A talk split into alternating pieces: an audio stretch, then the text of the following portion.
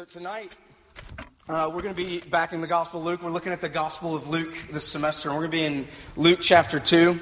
Uh, if you didn't get the Insta memo, um, we're going to have a little Christmas in August tonight as we look at the fact, the fact that Jesus was born. Jesus of Nazareth was born. You know, my actually my two my two oldest, or yeah, my two oldest boys are here. I've got four children. My two oldest are here tonight. My wife's here as well, Carrie. She's over there. But, um, you know, I say this a lot as far as my, my children's births. Um, you know, sorry to my other three, but for my oldest, I will never forget when he was born.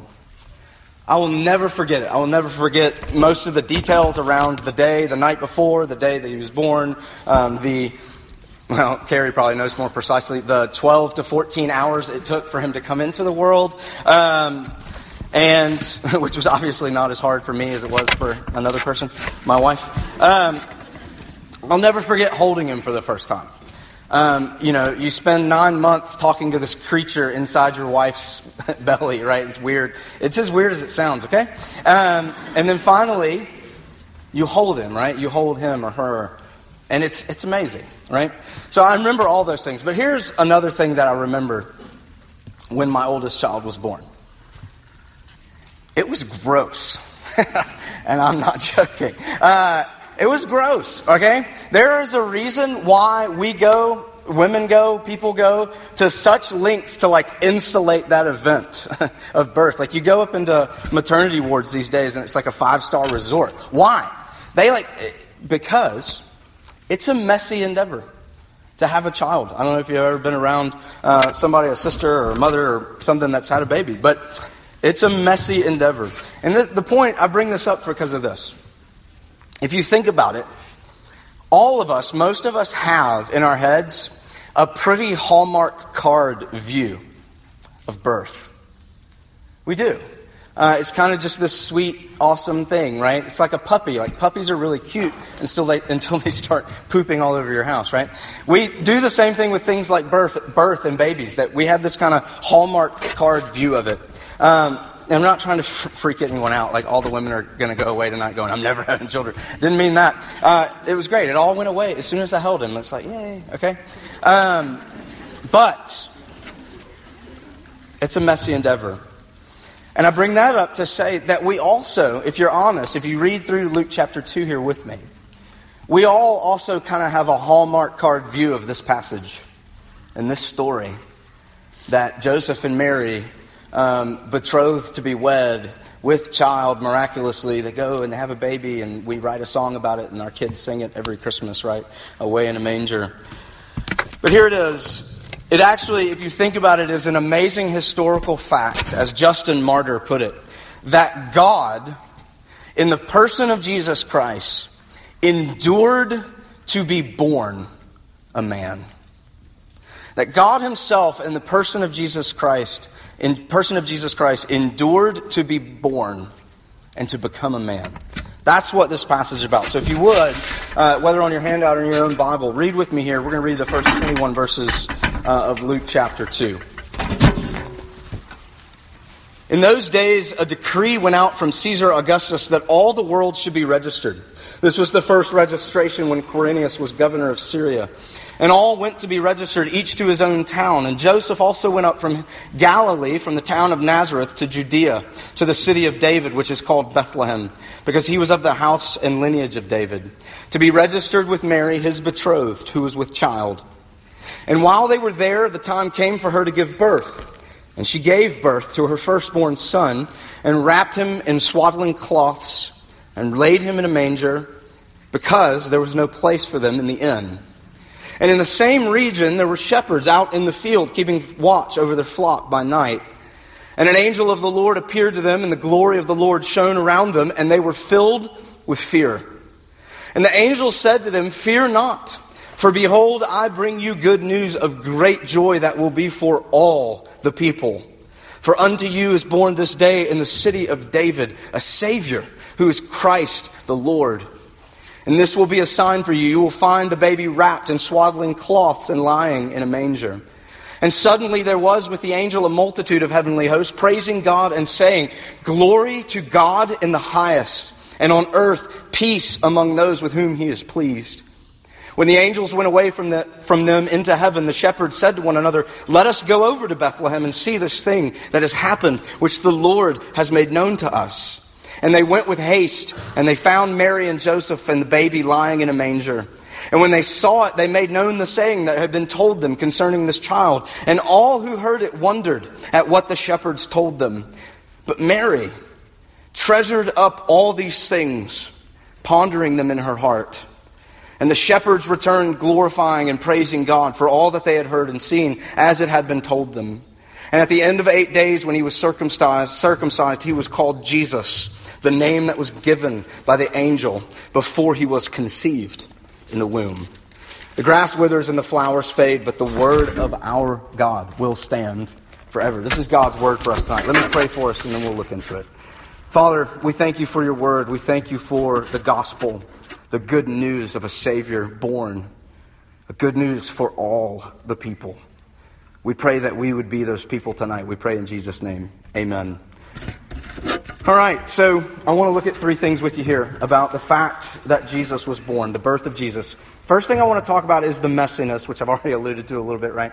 Um, I'm not going to give you a biology lesson, but the messiness, the message, and the mission, okay? The messiness, the message, and the vision. The first one is the messiness, and there's two ways, um, two ways that this story, this passage, this doctrine in Christianity of a virgin birth, right? Uh, there's two ways, really, that this is messy for us. Okay? And the first one is this it's the, the unreal part. The fact that this is kind of an unreal story, that we're supposed to believe that this girl, a teenage girl, conceived without ever knowing a man, without being married, um, and became pregnant with Jesus. Um, and we're just supposed to go along with that. Like, oh, okay, that should make sense. Look at verse 5. This is interesting, not to quibble about words, but in verse 5, Luke tells us that, that Joseph goes up with Mary and he says his betrothed, meaning they're not married yet. Very much implying they've not been together yet. His betrothed who was with child. That would have been a scandalous thing. It was scandalous to Joseph. It would have been scandalous to anyone who had known about it. So, if you're familiar with the story at all, you know, uh, back in chapter 1, you look at it yourself, uh, this angel, okay, again, we're not just supposed to think that this was a normal thing. An angel shows up and talks to Mary in Luke chapter 1 and tells her about what's about to happen, that the power of God is going to come upon her and she's going to conceive. And she looks at the angel and she says, How can this be? You know why she asked that? Since I am still a virgin. Okay?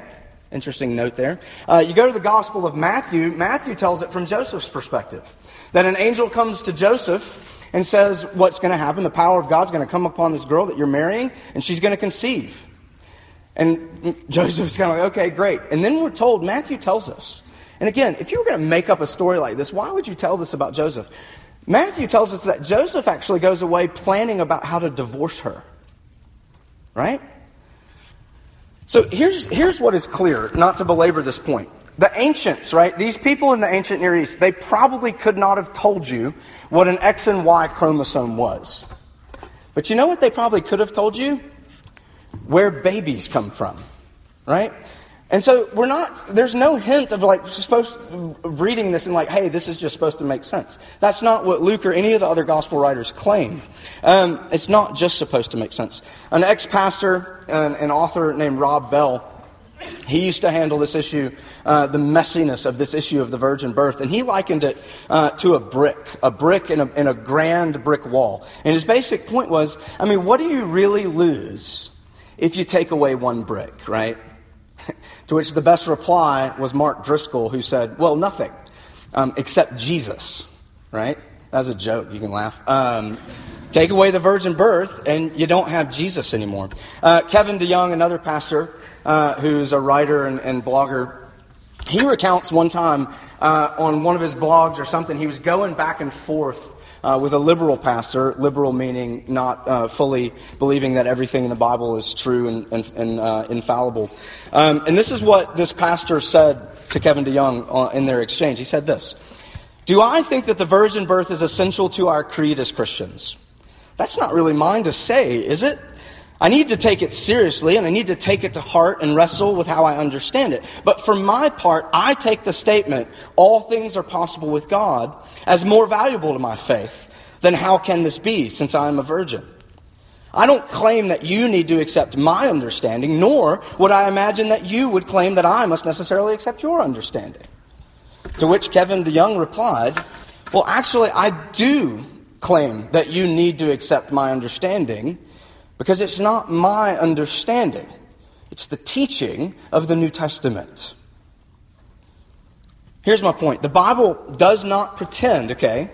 The Bible does not pretend that this is just supposed to make sense, that angels appeared to these two people and told them what's going to happen. And even though she was not married and was still a virgin, that she conceived, right? We're not just supposed to say, oh, it's in the Bible, it should make sense. But the Bible does make no apologies that if God Himself was going to determine to come down into this world and to become a man, then He could do it on His own terms. That's what we're being told. So that's the first way that this is messy for us, just kind of the unreal aspect of it. But the second way that this is messy for us, if you begin to think about it a little bit more, is the all too real aspect of this. And that's the circumstances. The circumstances that Joseph and Mary find themselves in. The circumstances that surround this birth of this person, this man named Jesus of Nazareth, who claimed to be God. Because think about the circumstances. You've got this soon to be new father.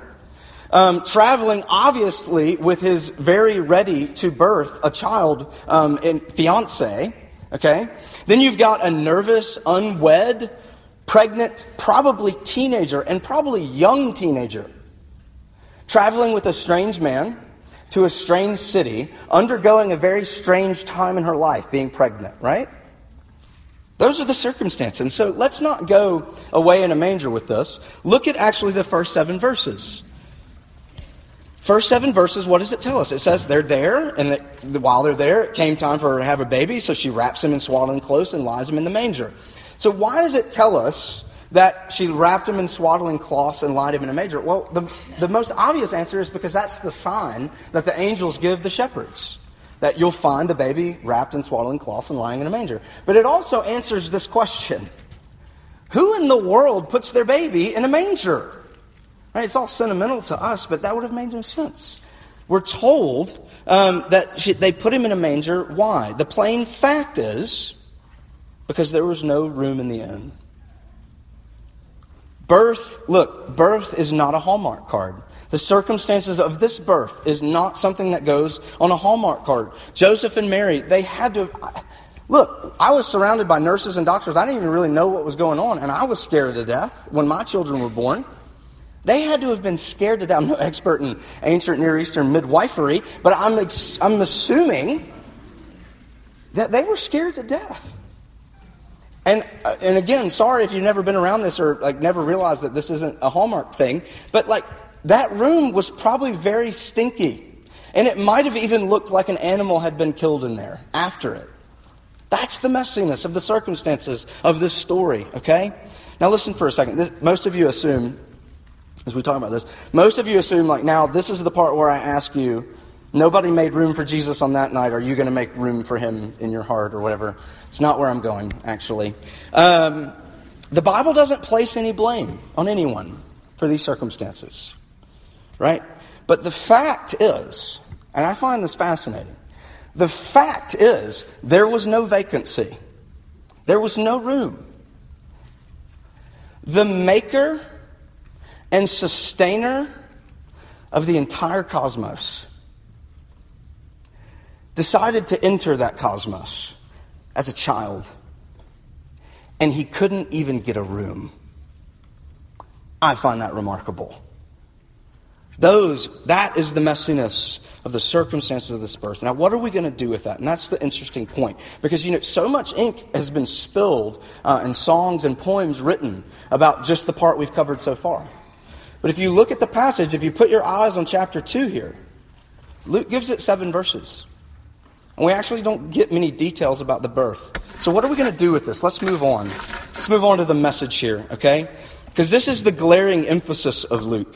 uh, and Matthew for that matter, is not the birth itself. For Luke, as you read the story, it's kind of like he tells you about the birth because he cannot wait to tell you what happened to the shepherds. It's like, I, let me tell you about how Jesus was born just so I can tell you about these shepherds and how they heard about it. Because that's the cool part of the story. Okay? Um, which begs the, again begs the question who could make this up? I, I don't think you, anybody has a good answer to that. Um, we tend, again, uh, even with shepherds, to have kind of a sentimental view of shepherds, right? We got Psalm 23, the, the Lord is my shepherd, a very comforting psalm. We have Jesus himself saying, I am the good shepherd. We have nursery rhymes like Mary had a little lamb, and she, I don't know why she had it, but she had it. Um, and so we like shepherds, I guess, and, and lambs and sheep and stuff. But here's the thing maybe you've heard this before, but shepherding was not a glorious task. It was actually a rather inglorious task. Uh, the fact that David, remember King David in the Old Testament, the fact that when Samuel the prophet comes to Jesse's house, because God has said one of Jesse's sons is going to be king, and he goes one by one through all of Jesse's sons, he's like, this must be the king, this must be the king, and God's like, nope, nope, nope. And finally Samuel's like, none of these are the king. Do you have any other sons? And it's like an afterthought. They're like, oh yeah, there's that other one that's out keeping the sheep for us. Shepherding was an inglorious task. Shepherds were not esteemed, they're actually looked down upon. They lived out in fields, therefore, they were not able to keep ceremonially, ceremonially clean. Therefore, they were ceremonially unclean. Meaning they were not allowed in, they were not allowed in the temple. Uh, they were not allowed to come and worship. They were spiritual and societal outcasts. They were regarded as liars and thieves, something akin to like a gypsy. They were ragamuffins, okay? Their testimony was inadmissible in a court of law. So, socially speaking, um, in the grand scale of ancient Near Eastern, well, I guess this isn't ancient Near Eastern, but Middle Eastern culture at the time, um, shepherds fell somewhere in between lepers and women. That, that's where they were on the social scale. Okay? Yet, again, who would make this up? Yet, this is where Luke wants us to concentrate our attention. When we consider the fact that Jesus was born, he was a born a man. He was born in lowly estate. Luke wants us to draw, he wants to draw our attention here. Look at verse 15. When it's all done and the angels have gone, the shepherds look around and they say, Let us go see this thing that has happened, which the Lord, this is the key, which the Lord has made known to us. Here it is. You see, the context of the story and of Jesus' birth means nothing. It means nothing if it's just something that happened. It means everything when you consider why did the Lord make it known. That's what the shepherds are pondering. That's what the shepherds act on. What has God made known? It's in verse 10. Fear not, for behold, I bring you good news of great joy that will be for all the people. That for unto you is born this day in the city of David a Savior who is Christ the Lord. That's what God has made known. So you see, the circumstances of Jesus' birth, when we really think about it, they do make us uncomfortable. Okay? Why would, why would Jesus have been born into this messiness, into this darkness, into this uncertainty? But it's the message. It's the good news which helps us begin, and it helped the shepherds begin to make sense of it all. It's what Mary is left pondering in her heart this message, this good news. Why was Jesus born the way he was? Why was he born in poor estate? Why was he born to a poor peasant girl? Why was he born to a no-name carpenter? Carpenter. Why was he born and why was the world not watching? And here it is. What the message tells us tells us the answer to all this. Because of our sin. That's why. That's why he had to be born this way. That's why he had to be born at all if he was going to redeem us. Our sin. Again, why do the angels tell the, the shepherds that there's nothing to fear? What is the good news? Because born to you this day is a Savior. Meaning you need rescue, and the rescuer has come. That's what the angels were telling the shepherds. That's why the shepherds get up and they run. They go in haste, we're told. Because the Savior's here. And again, This is where the story, this is where the gospel begins to upset us. Again, this is where the gospel begins to make us uncomfortable because it's messy. Because we don't want to talk about the sin part. We want to talk about the happy part and the love part and the away, the away in a manger part. And like he wasn't crying. He was crying. He was a baby. He was crying. Okay? Can we get over that? Um, why do we do this? Why does it make us uncomfortable? Here it is. My suggestion to you.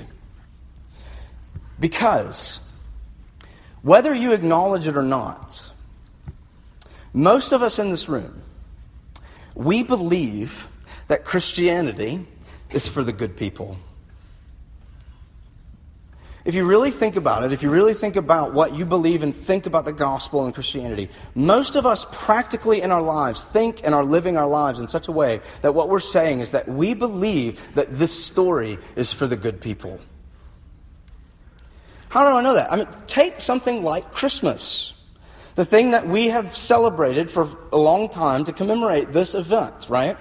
What have we made Christmas all about? Not just in our culture, not just the boogeymen out in the world, right? The worldly people. All they care about is Black Friday. Um, no. What have we made Christmas all about? Those of us who say, like, it's the most important thing that ever happened in history because it was Jesus' birth. What have we made Christmas all about? But I'm not going to answer that question. I'm actually going to ask the question another way.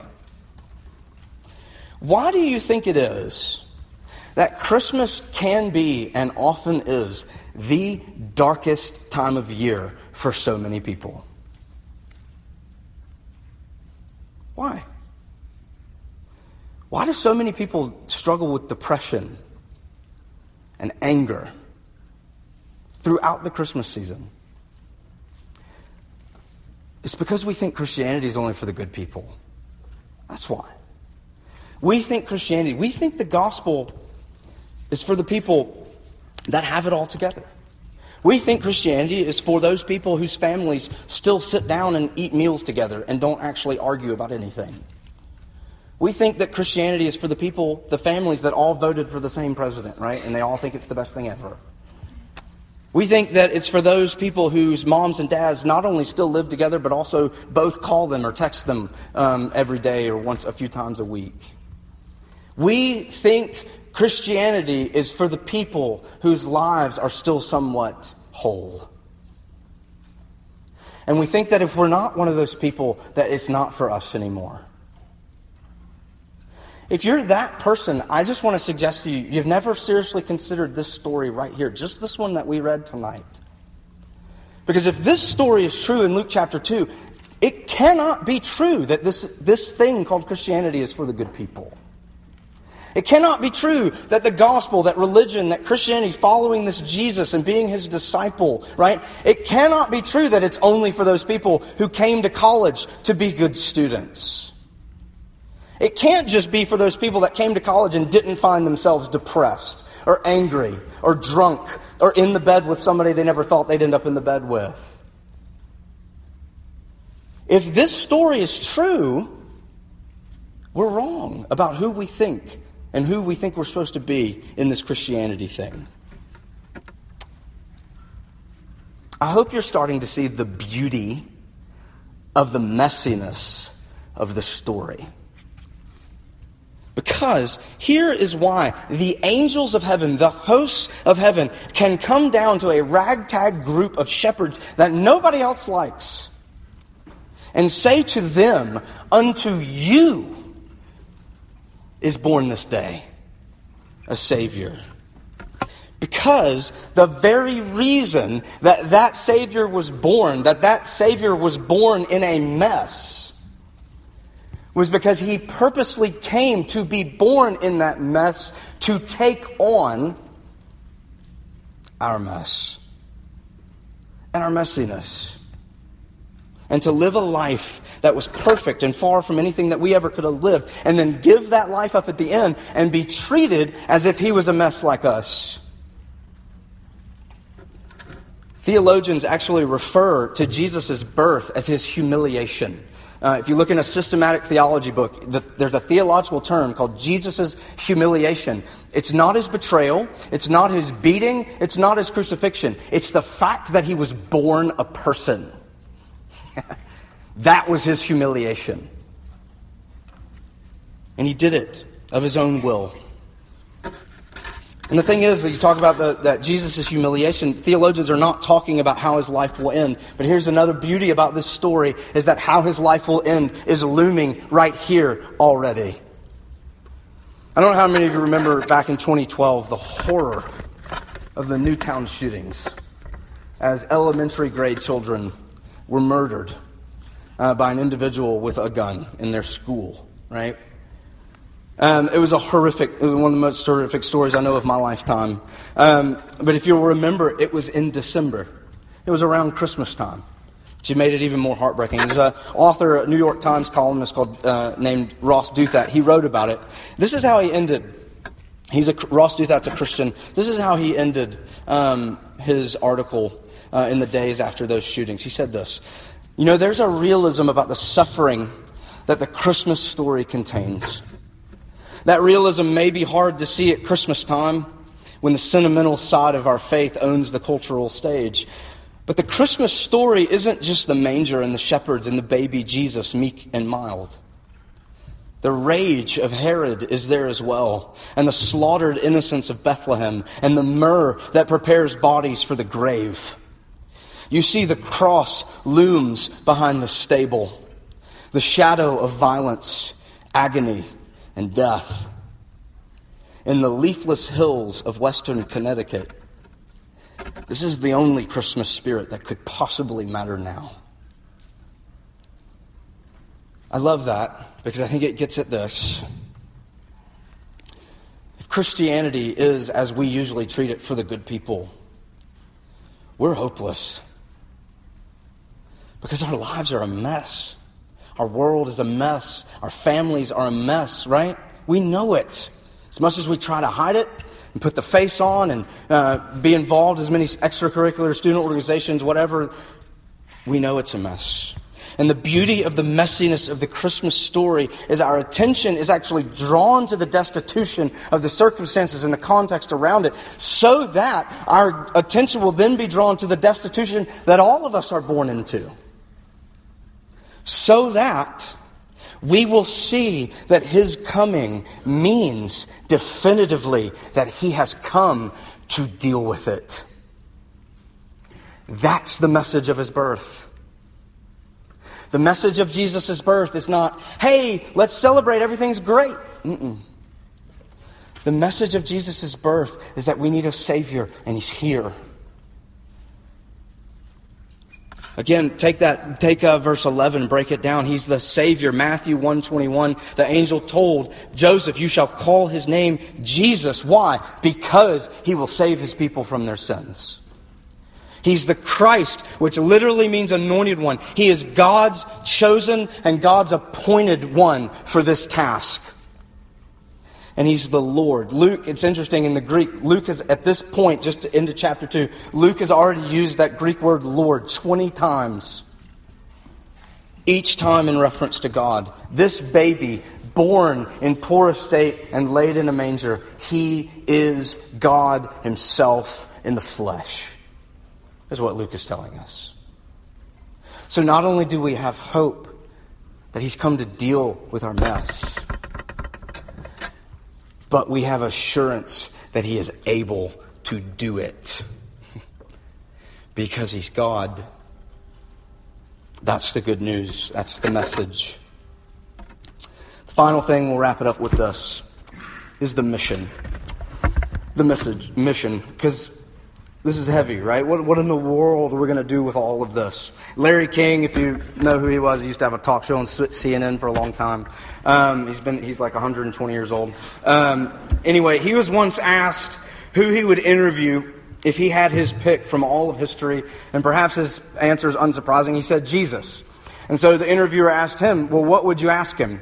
And without missing a beat, Larry King said, I would ask him if he was indeed virgin born. Because the answer to that would define the rest of history for me.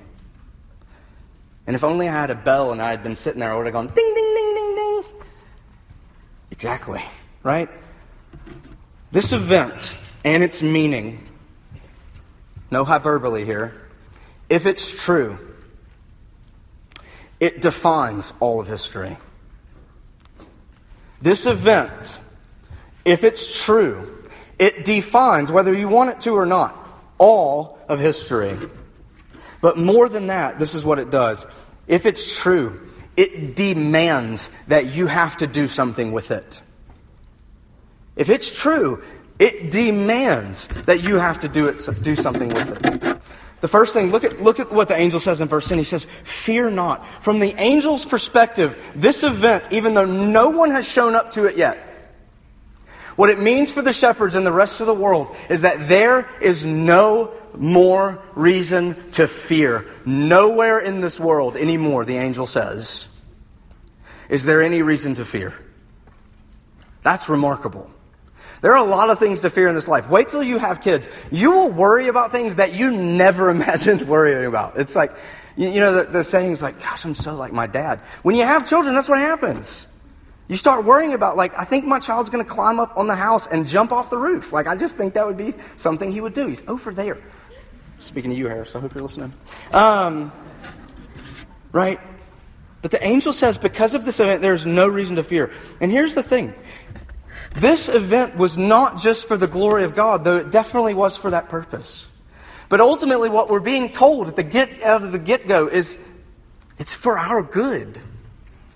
Because look, we all long for nothing to fear. We all long for that. We are all clinging to things, tweeting about things, going off abroad and attaching ourselves to different causes because we long for this world or at least our lives to be places where fear does not exist. And what this begins to tell us, and what the rest of the New Testament writers will tell us, is that because of Jesus, there is nothing to fear. Why? Because the ultimate thing that gave us cause to fear as sinners in this world was a holy God. But the thing about the story is that it completely unexpected tells us that He's also a loving God, and He has provided us His own Son. And because of that, we will have peace on earth for those, for those with whom he is pleased. There's no reason to fear now. I really don't have to have the rest of my life figured out. I really don't have to be in control of every detail of my life. I really don't have to have it all together. I really don't have to be enslaved to what other people think about me. Fear is all gone now because of Jesus and because God's heart is happy with me now. Second thing, look at the shepherds in verse 15 and 16. We're told that they went in haste. I don't have enough time to spend any time on this, but just think about the shepherds here. They heard, then they went and investigated, and then they confirmed, and then they celebrated. They heard, they investigated, they confirmed it, and they celebrated. There's a pattern for life right there. Phil Ryken puts it like this that God has promised that any who go looking for him will reach the goal of their quest. That's the promise. And the shepherds draw it out for us. The last thing, it's the beautiful, most beautiful part of the story. I wish we had more time for it, but verse 19. But Mary, great line, but Mary but Mary treasured up all these things, pondering them in her heart. I don't know how many of y'all are familiar with uh, a book, and it, I guess it's also been a, a, stage play. I was in it when I was like six. Um, the best Christmas pageant ever. Uh, maybe your parents read this to you when you were a kid or something. Uh, but this book is told from the point of view of a girl whose mother is going to uh, run the local church or local town theater's annual Christmas pageant, right? Um, and the main point of the story is that this really rough and rowdy family of kids um, who seem to have no adult supervision in their life, and that's why they're rough and rowdy. They end up in the pageant and all the hilarity that ensues in the lead up to the pageant because of it. And the beautiful part of the story is that the roughest of the bunch is the oldest sister, Imogene. What a great name. If your name is Imogene, I want to high five you later. Um, her name is Imogene, um, and she's slotted to play Mary. And lo and behold, on pageant night, what the narrator of the story, the little girl whose mother is running the pageant, uh, what she finds is that in Imogene playing Mary, that there's a realism to her playing that role that blows the narrator away. I just want to read it to you. This is what the narrator says. Everyone had been waiting all this time for the herdmans to do something absolutely unexpected. And sure enough, that's what happened. Imogene Herdman was crying. In the candlelight, her face was all shiny with tears, and she didn't even bother to wipe them away. She just sat there, awful old Imogene, in her crookedy veil, crying and crying and crying. And this was the funny thing about it all. For years, I'd thought about the wonder of Christmas and the mystery of Jesus' birth, but I'd never really understood it. But now, because of the herdmans, it didn't seem so mysterious at all. When Imogene had asked me what the pageant was about, I told her it was about Jesus. But that was only part of it. It was about a new baby and his mother and father who were in a lot of trouble. No money, no place to go, no doctor, nobody they knew. But Imogene, I guess, didn't see it that way. Christmas just came over her all at once, like a case of chills and the fever. And so she was crying. I love that. Christmas just came over her all at once. And so she was crying. Here it is. If you believe the story tonight, uh, believe it's true. Maybe, maybe you heard it all your life, or maybe just only recently, but you believe it. What this tells us is that this should be treasure for you. It should be treasure for you that the gospel, the good news of a great joy, that it should be doing something in you. And maybe that's you. Maybe that's something you've been longing for, and you've been maybe been wondering why it hadn't been happening. But it says that if this is true and if you believe it, it's going to do something in you. It should be leading you to glorify and praise God with your life, with your words, with your work, with your relationships. Because it's treasure. But perhaps, perhaps you find yourself here tonight and if you're honest, you find yourself, you're still pondering or you're still wondering. And this is all I want to say to you. That is okay. That is perfectly okay. Because, like I said, if this story is true, then what it must mean is that it cannot be just for the people that get it or think they do. But I invite you, I invite all of you, listen to the angels, follow the shepherds, look to Jesus. And I promise, as Phil Ryken said, God has promised that those who go looking for him will find what they're looking for because he will fulfill the goal of their quest. That's an invitation. Let's pray. Father, we thank you again for this story. We thank you for good news. Father, we pray that it would be to us, to our hearts, good news of a great joy. Father, that it would be treasure to us, that it would do something in us, and that we would be those that could not help but do something with it. Father, we can't do it on our own, but you've promised to be there with those who come looking. We thank you for that, and we pray these things in Jesus' name.